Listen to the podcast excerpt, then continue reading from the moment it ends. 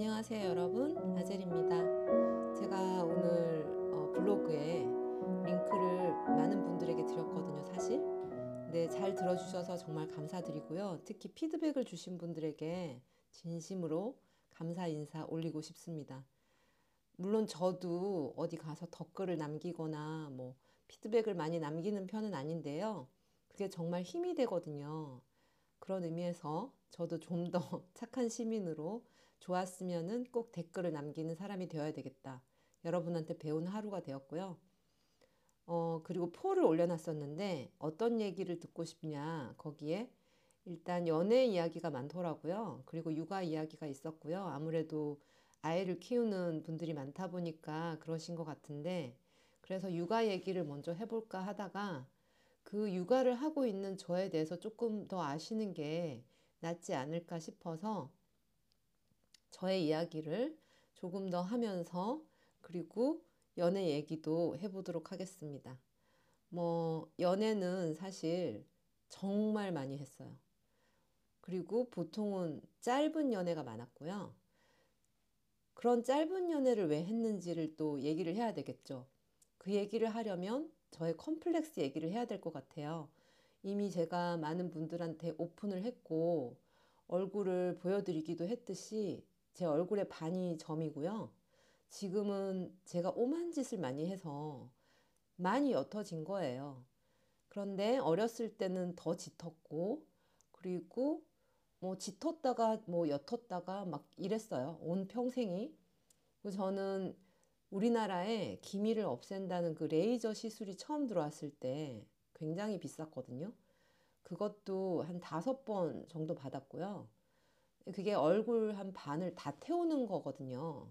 그 태우고 껍질이 이제 날아가고, 그걸 할 때도 뭐 마취를 해주는 것도 아니고 진짜 수많은 바늘이 막 얼굴을 막 찌르고 태우는 냄새가 내 코에 나고, 그 어린 나이에 되게 아팠겠죠. 제가 처음 시술을 받았던 게 어, 국민학교 육 학년 때니까 그때 당시 나이로는 열세 살, 뭐 지금 만으로 하니까 열두 살이겠네요. 아, 아니구나. 저는 일찍 학교를 들어갔기 때문에 지금 나이로 하면 한 열한 살쯤 됐겠어요. 그래서 그때 처음으로 받았고, 그러고 그게 껍데기가 확 날아가요. 한 한 달 정도 있으면. 그런데 그걸 붕대를 감고 있어야 되거든요. 한 달 동안. 또 이미 원래 점 있는 것도 창피한데 그거를 또 시술을 받았기 때문에 한 한 달을 그렇게 붕대를 붙이고 학교를 다니는 거죠. 그 제 국민학교 졸업사진 보면 얼굴 반쪽을 이렇게 붕대를 이렇게 붙이고 찍은 사진이 있어요. 그리고 눈도 이미 나빴기 때문에 뺑뺑 돌리는 안경 쓰고, 그리고 머리도 되게 짧아. 뭘 멋을 부리고 이런 거를 뭐 허락하는 집도 아니었고, 그런 거에 관심도 뭐 안 주시고 이러니까, 뭐 저는 하여튼 국민학교 때는 저를 좋아하는 남학생이 한 두세 명 있었는데 그야말로 나조차도 쟤네는 왜 나를 좋아하지? 이 정도로 못생기고 키 작고 뭐 마르고 이런 여학생이었거든요. 그냥 하나의 장점이라 그러면 뭐 공부를 좀 잘한다는 거, 피아노 좀 친다는 거, 그게 다였는데, 지금 생각해보면 그 남학생들은 참 뭐라 그래야 될까, 괴짜거나 아니면 내 내면을 들여다 봐줬나? 이런 생각이 들 정도로 나라면은 절대 나를 좋아할 것 같지 않았는데 그런 남학생들이 있었고요. 그 중학교는 여학교를 갔고, 그래서 뭐 전혀 남자와 교류가 없었고, 그러고 이제 고등학교를 가게 된 거예요. 근데 우리는 그 저는 마산에서 고등학교를 나왔고요. 그 지역은 그 뺑뺑이로 그냥 가는 게 아니라 일단은 연합고사를 보고 이게 일 군, 이 군, 삼 군까지 있었어요. 학교 등급이. 그러면 일 군에 가는 애들은 어느 정도 대학을 가겠다, 이런 애들. 그리고 아직도 기억이 나는 게 연합고사 만점이 이백 점인데 백팔십 점이나 백칠십팔 점이었나? 그 정도 커트라인이 되어야지만 그 일 군 학교를 갈 수 있었어요. 근데 그 정도 되는 점수가 된다. 그러면 어떻게 되냐면 거기에서 이제 뺑뺑이를 돌려. 그래서 뺑뺑이를 돌려가지고 뭐 마산여고, 성지여고, 제일여고, 그리고 뭐 남학생들은 마산고등학교, 그리고 제일고등학교, 창신고등학교 뭐 이렇게 있었던 것 같아요. 그 유명한 왜 황정민 씨하고 그 씨름 선수 했었던 강호동 씨 있잖아요. 그 사람들이 마산 출신인데 그들이 이제 동중을 동중이라고 중학교가 있었는데 거기를 나왔고요. 저는 이제 딴 여중을 나왔는데 그 사람들하고 저는 나이가 좀 차이가 조금 있으니까 뭐 그들은 잘 모르겠고, 그렇지만은 아직도 기억에 나는 것은 그 창동이라고 시내가 있었어요. 굉장히 작은 도시이기 때문에 거기 웬만한 뭐 중고등학생들이 주말이면 좀 놀러 나가고 뭐 쇼핑도 하고 빵도 먹고 이러는 곳인데, 창동 한복판에서 그 정말 큰 목소리로 쌍욕을 하던 강 선수를 잊을 수 없습니다. 그래서 저는 사실 그 사람을 그렇게 좋아하지 않아요. 그때 이미지가 너무 강하기 때문에. 그리고 눈도 이렇게 찢어지고 너무 못되게 생긴 거야. 그때 봤을 때 힘도 세 보이고. 뭐 물론 그분을 개인적으로 알지는 못하기 때문에 그 사람을 비하하는 건 아니고, 그냥 뭐 여기는 제가 솔직하게 말하는 데니까요. 저의 느낌은 그랬다. 뭐 그 정도. 그게 중요한 이야기는 아니고, 제가 그래서 그 백구십구 점을 받았어요. 이백 점 만점에. 일 점 나갔어요. 근데 일 점 나간 것도 혼이 났고, 그러고 이제 뺑뺑이를 하는데 너무너무 이제 속으로 빈 거예요. 제발 여고가 되라. 왜냐면은 그때 시험적으로 저보다 일 년 전에 생긴 학교가 하나 있었는데 그게 남녀공학이었어요. 그 남녀공학을 가고 싶지 않았죠, 저는. 왜냐면 이제 얼굴에 점이 있으니까. 여학생들끼리 있는 것도 처음 이렇게 만나면 너무 어색하고 창피하고, 그리고 그들은 또 나를 걱정한답시고 너는 왜 얼굴에 점이 있어? 뭐 이, 이런 거 물어보면 속으로 나도 알고 싶다 야 뭐 이런 거였는데, 그런 얘기 또 들어야 되고 뭐 아니면은 되게 동정을 가장한 뭐 그런 이상한 눈초리 있잖아요. 뭐 그런 것도 싫고 주목받는 게 싫었거든요. 근데 주목을 받기 싫은데도 이미 나는 전교에서 나를 모르는 애가 없어. 얼굴에 점이 있으니까. 그리고 점은 있는데 공부는 좀 해. 뭐 이런 식으로 이름이 좀 있는 애라서 그런 식으로 이름이 있을 바에 그냥 여고를 가는 게 낫지. 누가 생각해도 그렇잖아요. 남녀공학을 누가 가고 싶겠어요. 남자애들도 있고. 그러면 나는 남자도 아니고 여자도 아니고 뭔가 좀 이상한 애가 되겠지? 이런 생각을 하고 있었는데 항상 또 그 나쁜 예감은 틀린 적이 없기 때문에 제가 그 남녀공학에 지지리도 운도 없이 또 당첨이 된 거예요. 그래서 어, 거기 당첨됐을 때 저희 부모님은 일단 신생이라서 별로 안 좋아했고, 근데 그것도 웃겨. 딸이 그렇게 큰 컴플렉스가 있으면 나 같으면은 충분히 헤아려주고 같이 걱정을 해줄 것 같거든요. 어, 너 어떡하냐 뭐 아니면은 그걸 넘어서서 이제 네가 꿋꿋해야 된다. 어? 그런 거에 휘둘리지 말아라. 뭐 이런 나한테 힘이 되는 얘기를 해줘야 될 것 같은데 그런 건 전혀 관심도 없고 그냥 이게 신생학교라서 과연 괜찮을 것인가. 뭔가 좀 유서가 있는 그런 학교를 걸렸으면 좋았을 텐데 이런 것만 걱정을 하시더라고요. 그러니까 그런 속내를 제가 털어놓고 얘기를 할 수가 없었어요. 나는 지금 점 때문에 너무 걱정이다. 이런 얘기 씨도 안 먹히니까. 그래서 어쨌건 그 학교를 이제 가게 됐어요. 그 학교를 가게 됐는데 당연히 저는 제가 일 등일 줄 알았어요. 한 일 점밖에 안 나갔으니까 연합에서. 근데 거기 만점을 받은 애가 들어온 거예요. 남학생이. 근데 그 남학생이 또 우리 아빠 친구의 아들이야. 그, 그 동네만 그런지 모르겠는데 왜 이렇게 선생 자녀들은 공부를 잘하는지 모르겠어요. 그 나는 그 친구를 실제로 만나본 적이 한 번도 없는데 중학교 내내 비교를 당했거든요. 걔는 뭐 이번에 얼마를 받았다는데 어 너는 왜 이러냐. 항상 나한테 비교 대상은 그 친구야. 근데 그 친구가 이 학교를 온, 온 거예요. 그리고 걔가 또 일 등이야. 아 진짜 너무 짜증이 나고 걔는 나한테 아무 잘못을 한 게 없는데 이미 나는 걔가 너무 싫어. 근데 뭐 이런 얘기를 하니까 걔랑 엮인 거 아닌가 이렇게 생각하실 수도 있지만 그건 드라마나 그렇고요. 일단 걔도 나도 서로 관심이 없어요. 그리고 걔는 나한테 너무 뭐 나도 뭐 얼굴에 점 있지만 나도 그래도 이상형 이런 거 있을 거 아니에요. 내 타입이 전혀 아니고 뭐 걔도 마찬가지겠죠. 서로 이제 아 서로의 이제 아빠 친구의 딸이다 아빠 친구의 아들이다 이건 알지만 삼 년 내내 걔랑 얘기를 해본 적이 한 번도 없고, 근데 일단 걔한테 이제 신입생 선서라든지 이런 거 다 뺏겼죠. 그러고 이제 또 집에서는 또 그거 기분 나빠 하시죠. 그리고 또 술 드시고 오시면 또 그걸로 또 비교하죠. 근데 나의 이제 고등학교 시작은 이래저래 우울한 거죠. 나는 이제 내일부터 학교를 다니는 것도 걱정이고, 어, 화장실도 가야 되고, 그리고 또 지금 그 반에 모인 애들 중에 우리 학교 나온 애 몇 명 없는데, 근데 또 선생이 들어온 성적순으로 이렇게 잘라가지고 나를 임시반장을 시켰어. 그러면서 뭐 오자마자 또 무슨 학급비 이런 걸 거들에 나보고, 그러면은 처음 보는 친구들하고 또 얘기를 해야 되잖아요. 그리고 뭐 그 보면 또 그런 거 꼭 늦게 내는 애들 있거든요. 늦게 내면 또 반장이 또 혼나잖아요. 선생은 빨리빨리 모아야 되니까. 그러니까 내가 또 걔네들을 또 닥달을 해야 되고, 야 너 안 내냐, 야 옆에 빌려서 내라, 아니면 내가 빌려주고 막 이런 짓을 해야 되고. 그러고 이제 우리 때만 해도 지금은 어떤지 모르겠지만 굉장히 강압적이고, 그리고 뭐 떠들면 안 되고, 뭐 칠판에 이름 적고 이럴 때란 말이에요. 그럼 친하지도 않은데 내가 이렇게 보고 있다가 떠들면 이름 적어야 되고, 이런 그 악랄한 역할을 해야 되는 거죠.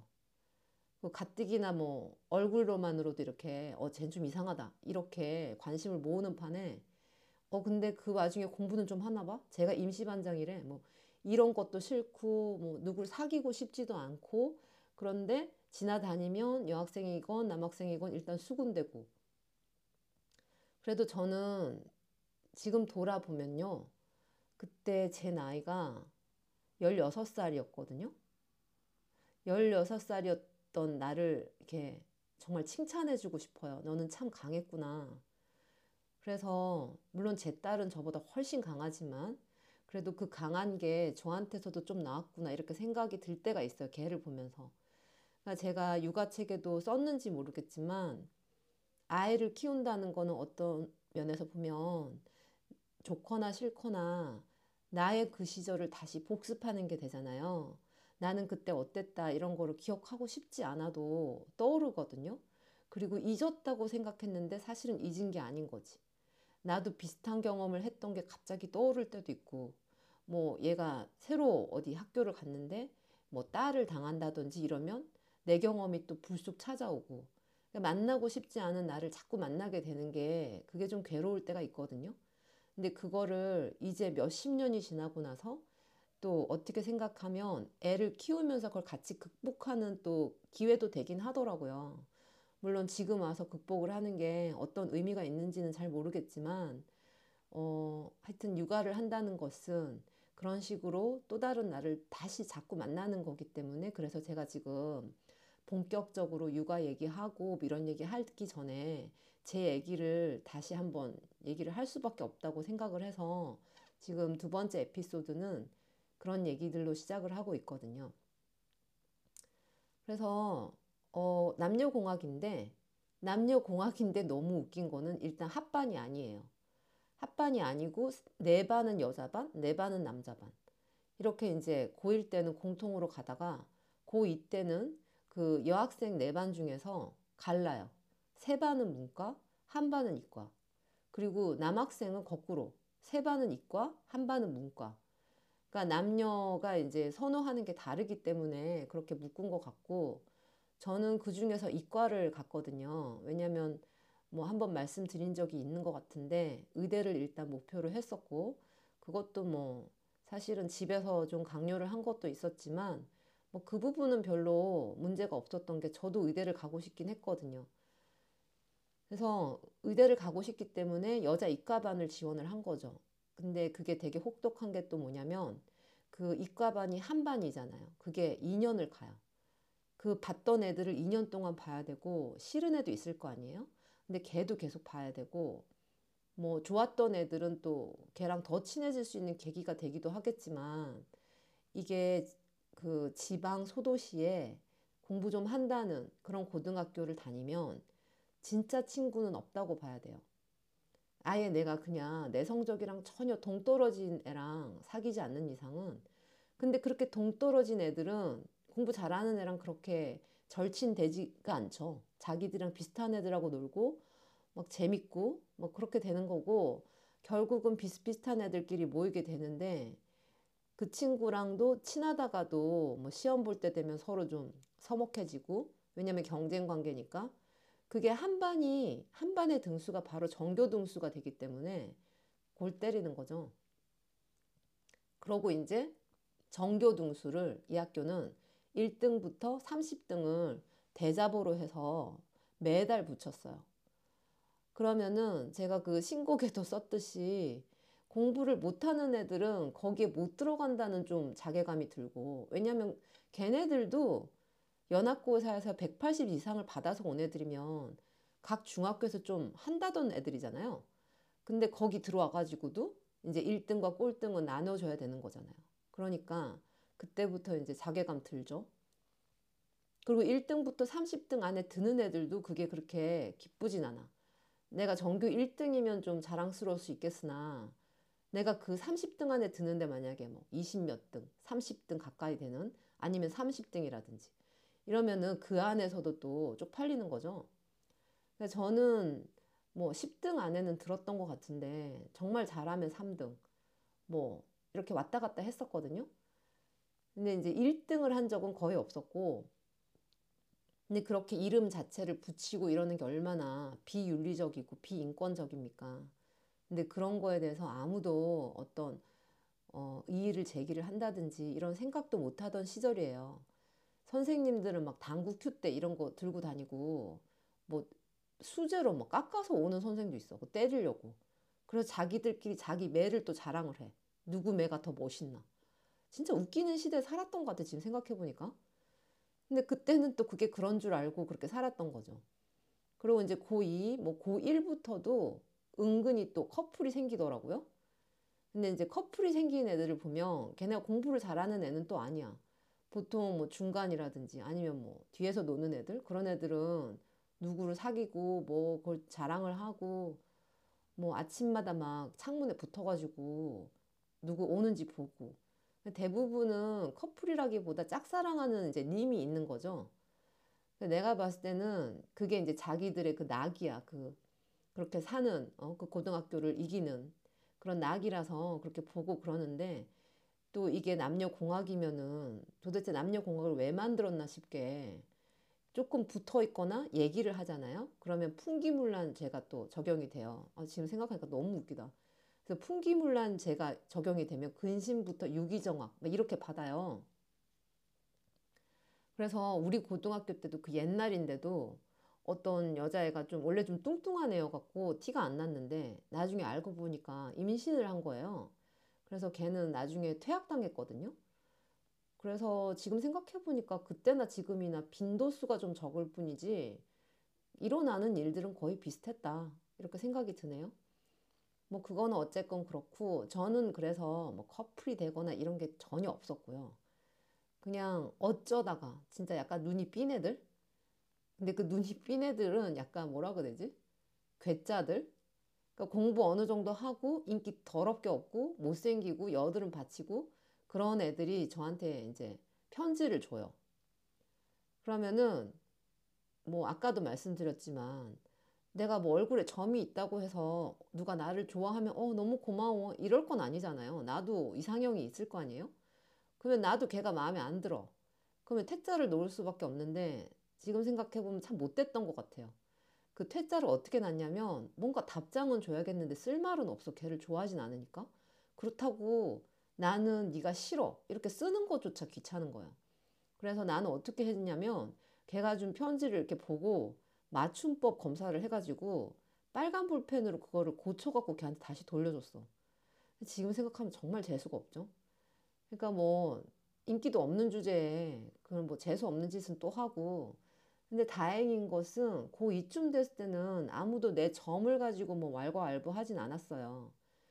뭐 지금은 어떤지 잘 모르겠지만 그때 그 지방 소도시에서 그 정도 학교에서는 그 대자보 삼십 등 안에 드는 게 권력이거든요. 약간 좀 아 쟤는 공부를 잘하니까 약간 조심하는, 왜 그런지 모르겠어. 내가 선생도 아닌데. 그래도 좀 애들이 좀 그런 거에 대해서 잘해줬던 것 같아요. 공부를 잘한다는 거에 대한 어떤 존중 이런 거를 받았긴 했던 것 같아요. 그리고 어, 사실 공부를 잘하는 애들은 친절하진 않거든요. 뭐 자기 노트를 나눠준다든지 뭐 이런 게 별로 없었는데, 저는 그런 거는 또 선선히 잘 주는 편이어서 그랬는지 그렇게 뭐 친한 친구는 없었다 하더라도 뭐 그렇다고 애들이 막 나를 진짜 막 싫어하고 이건 또 아니었던 것 같아요. 근데 고이 때까지는 그렇게 지내다가 이제 고삼이 됐어요. 이제는 어떻게 됐냐면, 그 전에 막 내외를 하던 애들인데, 남자 여자가. 근데 이제 고삼이 되니까 애들이 약간 좀 맛이 갔어. 왜냐면 고이 때부터 야간 자율학습을 시켜요.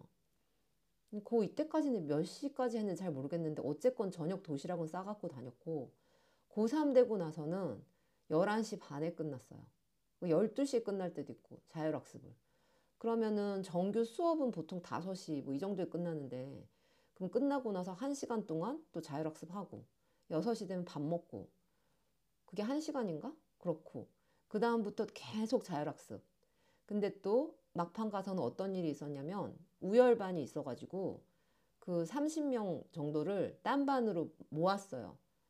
그러니까 얘네가 학교를 빛내줘야 되는 거죠. 좋은 학교를 가서, 뭐 우리 학교가 정말 뭐 신생이고 소도시 학교지만 뭐 서울대를 몇 명을 갔냐, 스카이를 몇 명을 갔냐, 이대는 몇 명을 갔냐, 이게 되게 중요했던 거예요. 그래서 거기 들어가는 애들은 보통은 이제 적어도 스카이를 염두에 두는 애들.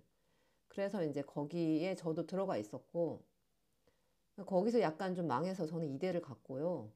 근데 거기 있다가 숙대를 간 친구는 없었어. 거기 있는 애들은 보통 스카이는 갔던 것 같아요. 그래서 마산 하면 잘 모르는 사람들도 많지만, 대학교를 와서 동문회를 하잖아요. 마산이 정말 많아요, 생각보다. 음, 그리고 사실 마산에서 나온 인물도 좀 꽤 있네요. 아까 말한 것처럼 황정민, 뭐 강호동, 그리고 그 장수하고 있는 그 아나운서 최은경 씨도 창원이거든요. 창원이면 마산이라고 봐야지. 그 사람 창원여고 나왔는데, 모르겠어요. 창원여고가 일 군이었나? 제 생각엔 이 군이었던 것 같은데 뭐 그건 확실하지 않고요. 어쨌건 그분도 이대를 나왔습니다. 그러니까 그 지역이 작다고 해서 뭐 공부를 다 못하고 이건 아니었다는 거죠. 오히려 더 치열한 거죠. 거기서 이제 살아남아야 되니까. 서울 팔 학군 이런 것처럼 뭐 쪽집게 과외 이런 걸 받는 애도 거의 없고요. 학원을 다니는 애도 거의 없었어요. 그러니까 다 혼자 진짜 공부 진짜 잘한 애들이네, 생각해보니까. 그러니까 각자 그냥 공부를 미친 듯이 하는 거예요. 그래서 그 우열반에 있다 보니까 거기는 남자 여자 섞어 놓으니까, 그렇다고 거기서 무슨 뭐 사랑이 싹 트고 이건 아니지만, 근데 거기서 이제 같이 같은 공기를 마시면서 같은 반에서 공부를 한다는 것만으로도 약간 친밀감이 생기게 됐어요. 근데 그 중에 어떤 어, 두 남학생이 생각이 나요. 연애 얘기를 해야 되니까 지금 한 남학생 얘기를 먼저 할게요. 그 두 남학생은 P군과 K군이었어요. 근데 일단은 무슨 그 우리가 보듯이 뭐 로코라든지 이런 거 상상하시면 절대 안 돼요. 둘 다 그냥 공부만 잘해요. 공부 잘하고 키 작고 못생기고, 나도 키 작고, 뭐 별명은 젓가락이고, 제가 그 당시에 삼십구 킬로그램였거든요. 키는 지금이랑 똑같은데. 그 안경 진짜 돌돌이 안경 쓰고, 뭐 머리 짧고, 우리는 머리 규제도 심했기 때문에 머리 밑 이 센티미터 넘어가면 안 되고 이랬단 말이에요. 뭐가 예쁘겠어요. 그거 하고도 예쁜 애 있긴 있었구나. 그런 애는 진짜 예쁜 거라고 생각해요, 정말. 근데 저는 진짜 못생겼고요.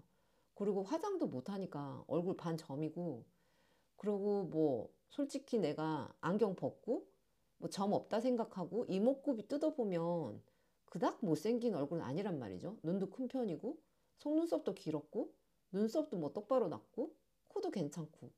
그치만 누가 나를 그렇게 뜯어서 봐줘요. 그냥 딱 보고, 아, 돌돌이 안경에 얼굴 반 점이고, 머리 짧고, 젓가락같이 말랐고, 공부만 잘하고.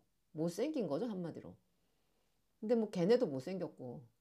근데 뭐 그 못생긴 애 한 삼십 명 모아놓고 이제 공부를 하는 거, 거기서. 그러다가 그 피군이랑 친해진 게 아니라 걔랑 자꾸 엮이게 됐어요. 걔랑 나랑 약간 비슷했거든요. 둘 다 공부가 하기 싫어. 근데 머리는 좀 좋아. 근데 거기 이제 갇혀 있어야 되니까 막 이렇게 딴짓 하다가 이렇게 돌아보면 딴 애들은 진짜 공부 열심히 하는데 나같이 딴짓 하는 애가 한 명 더 있어. 그 못생긴 애가 피군이에요. 그러다가 걔가 자꾸만 나한테 어떤 이상한 짓궂은 장난을 거는 거에 친하지도 않은데, 예를 들면 우리가 그때 고등학교 때 구월 달에 휴거가 온다고 했어요. 그래서 망한대. 그 그때 또 마침 늦태풍이 와가지고 그때 선생님들이 집에 가라는 거예요. 그날은 자율학습 안 해도 된대요.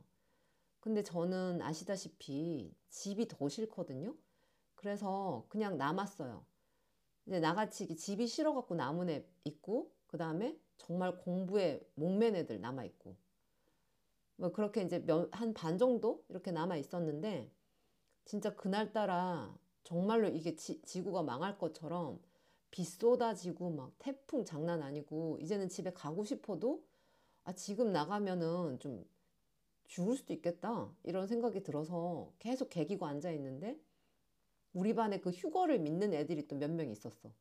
걔네들은 또 막 창문을 열고 어 제발 자기를 데려가 달라고, 대입 보기 전에 데려가 달라고, 이런 무슨 말도 안 되는 코미디도 아닌 이런 상황이 일어나고 있었거든요. 근데 걔가, 그 남자애가 피군이 그때, 그때 당시에 우리 학교에 한 부분을 증축을 하고 있었어요. 그래서 그 인부 아저씨들이 낮에 일하면서 마신 소주병이 막 있었는데, 안 끝난 소주병 있잖아요. 그거를 이제 그 남학생들은 갖고 가서 마신 거죠. 그러고 그 빈병을 막 우리 반 앞에 갖다 놓은 거예요. 그래서 걔네가 그렇게 갖다 놓은 바람에 그 다음날 우리는 막 선생한테 되게 혼나고, 그래서 나는 걔가 그렇게 했다는 거 알고 있으니까 걔를 되게 벼르고 있었는데, 그 밑에 급수를 받는 또 어떤 공간이 있었어요. 그러면은 그때 한참 많이 먹을 때니까 저녁을 먹고 한 여덟 시 되면 또 애들이 미리 사놓은 사발면을 가지고 가가지고 쉬는 시간에 그 물을 받아갖고 막 먹고 이랬거든요. 근데 보통 딱 쉬는 시간에 가야 되잖아요. 근데 우열반에 앉아있는데 걔가 이렇게 보니까 쉬는 시간도 아닌데, 보니까 뭐 이렇게 배에다 뭘 숨겨갖고 나가는 거예요. 보니까 사발면이야. 아, 저 자식이 지금 그 식수대 있는데 가는구나. 그래서 거기 들어가기를 제가 그 바깥에서 문을 잠궜거든요. 그리고 불도 껐어. 그래서 걔가 막 안에서 소리 지르고 막 뭐 어쨌거나 그래갖고 나중에 선생한테 혼나긴 했지만, 서로 이렇게 유치한 막 그 복수전을 하는 그런 사이가 된 거죠. 시작은 걔가 했습니다. 그리고 뭐 그거 외에 별로 얘기를 한 적이 없는데, 그러다가 이제 학교를 가게 됐어요. 걔는 와이대를 갔고, 뭐 어차피 다 아시겠지만 이름을, 저는 이대를 갔잖아요.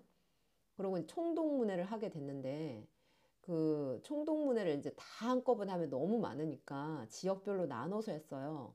그래서 신촌 동문회를 하면 연대, 그 다음에 이대, 서강대 이렇게 왔는데, 서강대를 간 애들은 몇 명 없었고 이대랑 연대가 이제 대부분이 모이는 거죠. 그러면은 그 새로 들어온 저희 같은 신입생도 오고 이미 다니고 있는 선배들도 오고. 근데 진짜 웃긴 게 뭐냐면, 고등학교 때 서로 내외하고 말도 별로 안 했잖아요. 근데 그 동문회를 가는 순간부터 야야거리고 그렇게 친해질 수가 없어요. 그게 제가 생각할 때는 일단 그런 규제를 이제 벗어났다는 거랑, 그리고 아무래도 다들 힘들잖아요. 엄마 아빠 떠나서, 물론 저는 엄마 아빠 떠나서 너무 좋았지만, 일단 자기가 이렇게 익숙하던 지역을 벗어나서 서울이라는 큰 대도시에서 처음으로 이제 생활을 해야 된다는 거랑, 그리고 또 한편으로는 또 뿌듯한 어떤 연대감이 있겠죠. 내가 공부를 열심히 해서 좋은 학교를 왔고, 그리고 이제 어 옛날 동문을 만나니까 이제 기분이 좋은 거지. 그래서 부어라 마셔라 하면서 되게 친해져요. 근데 그 총동문회 처음 딱 나갔을 때도 생각이 나는 게, 어, 저는 대학교 붙자마자 이제 화장을 배웠거든요. 그러면서 아 이제 점을 가릴 수 있다.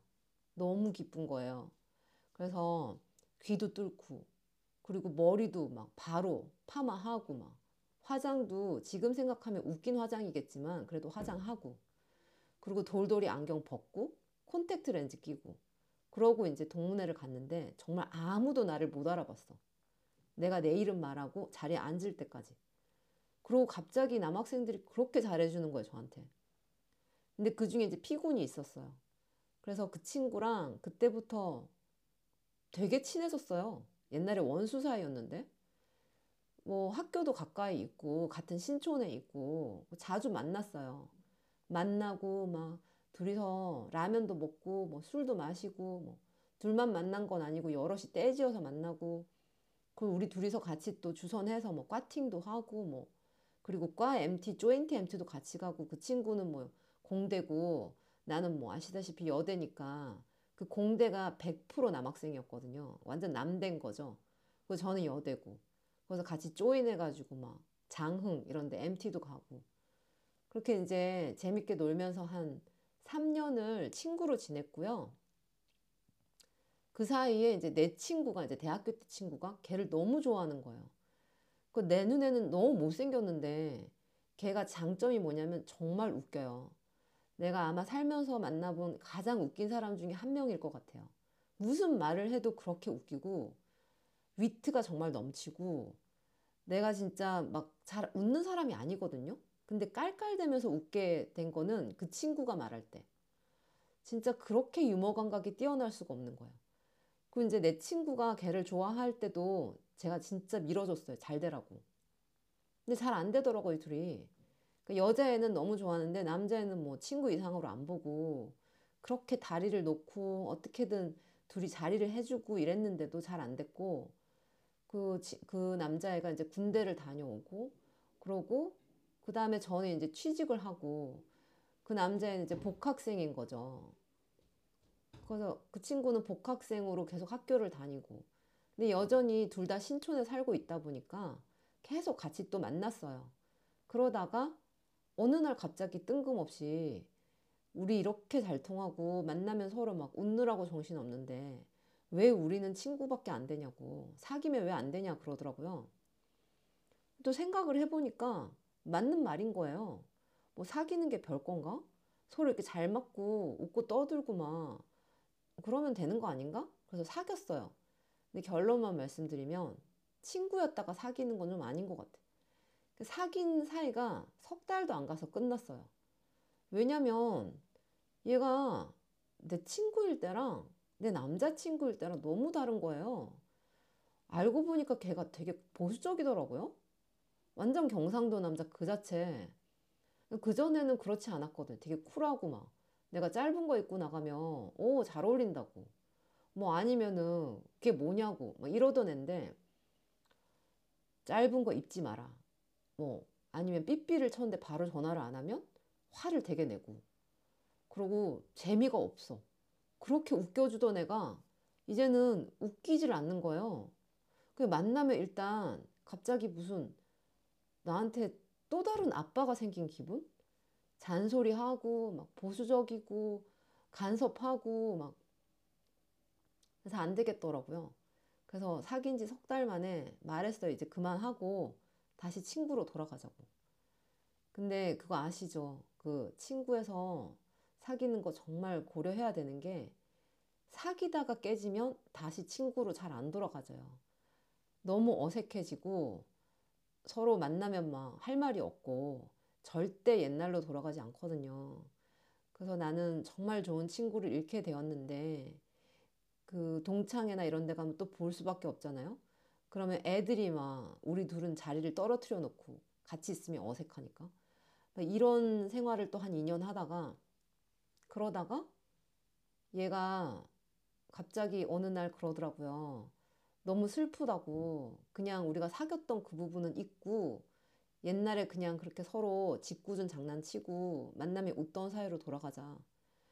그래서 나도 쿨하게 그러기로 했어요. 그래서 우리는 또 우를 범하게 됩니다. 그 친구로 돌아간 줄 알았어. 근데 그걸 몰랐던 거예요. 그 친구는 아직 나한테 마음이 있었다는 거를. 그래서 얘는 그렇게라도 다시 나랑 더 가깝게 있고 싶었던 거였는데, 나는 또 멍청하게 아, 얘도 다시 친구로 돌아가고 싶구나, 그래서 좋아라 막. 그래 이제 같이 그 친구랑 나랑 또 어떤 여자 후배랑, 아, 제가 일 년 늦게 졸업을 한 이유가 저는 수학교육과를 전공을 했지만 교생을 하고 나서 완전히 굳혔거든요. 나는 선생이 될 수 없다. 그 얘기는 또 따로 해드릴게요. 물론 그때도 집에서 굉장히 큰 반대가 있었죠. 임용고사 보라고, 어? 선생이 얼마나 꿀직업인데 왜 안 하냐고.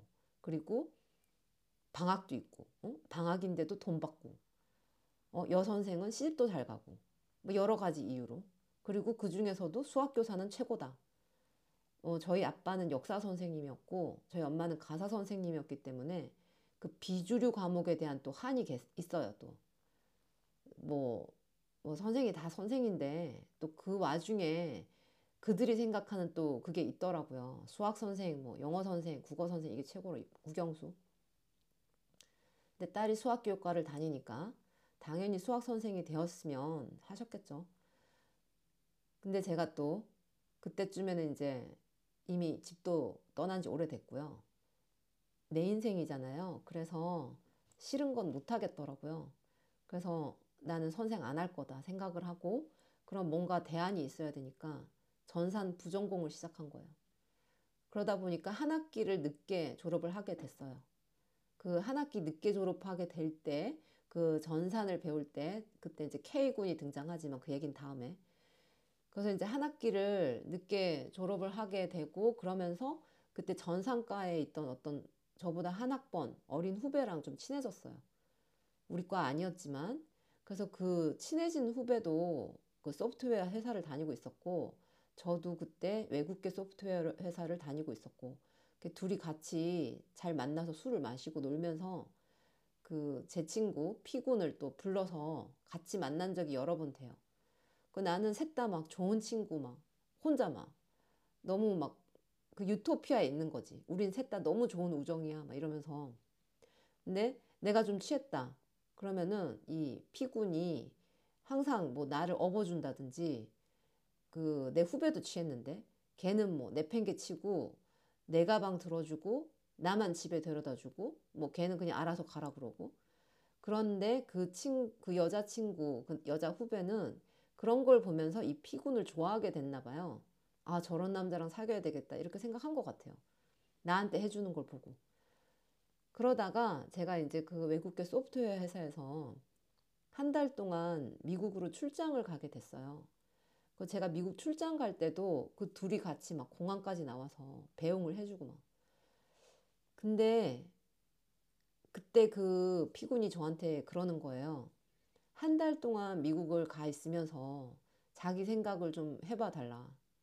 나도 조금 더 성숙해졌으니까 옛날처럼 너를 그렇게 올가매지 않겠다. 너도 지금 아무도 없으니까 다시 한번 좋은 친구인 나를 남자로 생각해보는 기회가 되었으면 좋겠다고. 근데 대답을 하지 않고 출장을 갔는데, 그게 제가 태어나서 처음으로 외국을 나가본 거였는데요. 그것도 미국에서 막 되게 대도시 이런 데 간 게 아니라 제가 다니던 소프트웨어 본사에 가서 교육을 받는 거였기 때문에 미시간 애나버라는 곳에 가게 됐어요. 거기 막 거의 한 달 있으니까 할 게 없어. 뭐 하루 종일 교육받는 것도 아니고, 내가 같이 간 두 아저씨가 있었거든요. 과장님, 대리님. 그분들을 모시고 뭐 밥이나 같이 먹고 뭐 재미가 있겠어요? 그 이제 계속 호텔 방에 있고. 그러다 보니까 그 P군이 한 말이 자꾸 생각이 나더라고요. 맞아, 걔가 그런 말을 했는데 한 이 주 지나가니까 생각이 나는 거예요. 걔랑 재밌었던 것만. 이게 문제가 뭐냐면 기억이 막 계속 퇴화를 해서 추억이 되잖아요. 그러면 나빠, 나빴던 것도 좋게 기억이 되는 경향이 있고, 또 어떤 경우는 나쁜 게 아예 삭제가 돼요. 좋은 것만 살아남아 있어. 그러니까 내가 왜 걔랑 헤어졌는지 이 부분이 희미해진 거예요. 그리고 걔가 또 나한테 그런 얘기를 했고, 제가 변하겠다. 그래서 삼 주째부터는 결심을 합니다. 내가 돌아가면 걔네가 또 나를 마중 나와 있을 거니까, 그때 그날 같이 이제 회포를 풀면서 얘한테 다시 잘해보자고 얘기를 해야겠다. 그러고 이제 돌아왔어요. 그리고 나는 걔가 되게 보고 싶었거든요. 근데 이상하게 공항에 나오긴 했어, 그 둘이. 근데 분위기가 이상한 거예요. 얘네 왜 이러지? 근데 얘네가 나보고 소주방을 가재. 그래서 이제 같이 소주를 마시는데, 나는 이 후배는 이제 집에 갔으면 좋겠는 거죠. 이 남자애랑 얘기를 하게. 안 가. 그 얘가 눈치가 없나? 이렇게 생각을 하는데, 술이 좀 들어가니까 얘네가 둘 다 막 눈치를 보더니 갑자기 나한테 폭탄 선언을 한 거예요. 내가 없는 사이에 둘이 사귀게 됐대요. 그 나는 화를 낼 수 있는 상황도 아닌데도 기분이 나쁘더라고요. 사람이 되게 웃기죠. 내 것도 아닌데 그냥 내 거였다 이렇게 생각을 했던 부분이 있다 보니까 너무너무 기분이 나빠서 그 이후로 그 둘을 안 보게 됐거든요. 그 이후로 그 둘을 안 보게 되었고, 근데 그 둘도 뭐 사귄 게 이 주도 안 돼서 끝났어. 둘이 안 맞아가지고. 그러니까 사실 그 여자애는 그 남자애가 나한테 잘해주는 걸 보고 좋아하게 됐는데, 그거 아시나요? 사람이 모든 사람에게 똑같이 대하는 게 아니에요. 모든 사람에게 똑같은 사랑을 주는 게 아니고, 우리의 연애 경험을 쭉 돌이켜보면 내가 했던 연애는 모두 모두 색깔이 달라. 내가 어떤 사람한테는 내가 주는 사랑을 했고, 어떤 사람한테는 받는 사랑만 했고, 다 모양이 다르거든요. 근데 그 여자애는 그 남자애가 나한테 하는 걸 보고 자기도 그런 이제 사랑을 받을 거라고 생각을 했지만, 그 여자애가 먼저 다가갔기 때문에 그들 관계에서 남자애가 갑이었던 거죠. 그래서 여자애가 원하는 그런 걸 주지 않았고, 그 남자애가. 그리고 그 남자애는 금방 후회를 했고, 그러고 나서 둘이 헤어지고 나서 그 남자가 또 나한테 돌아왔어요.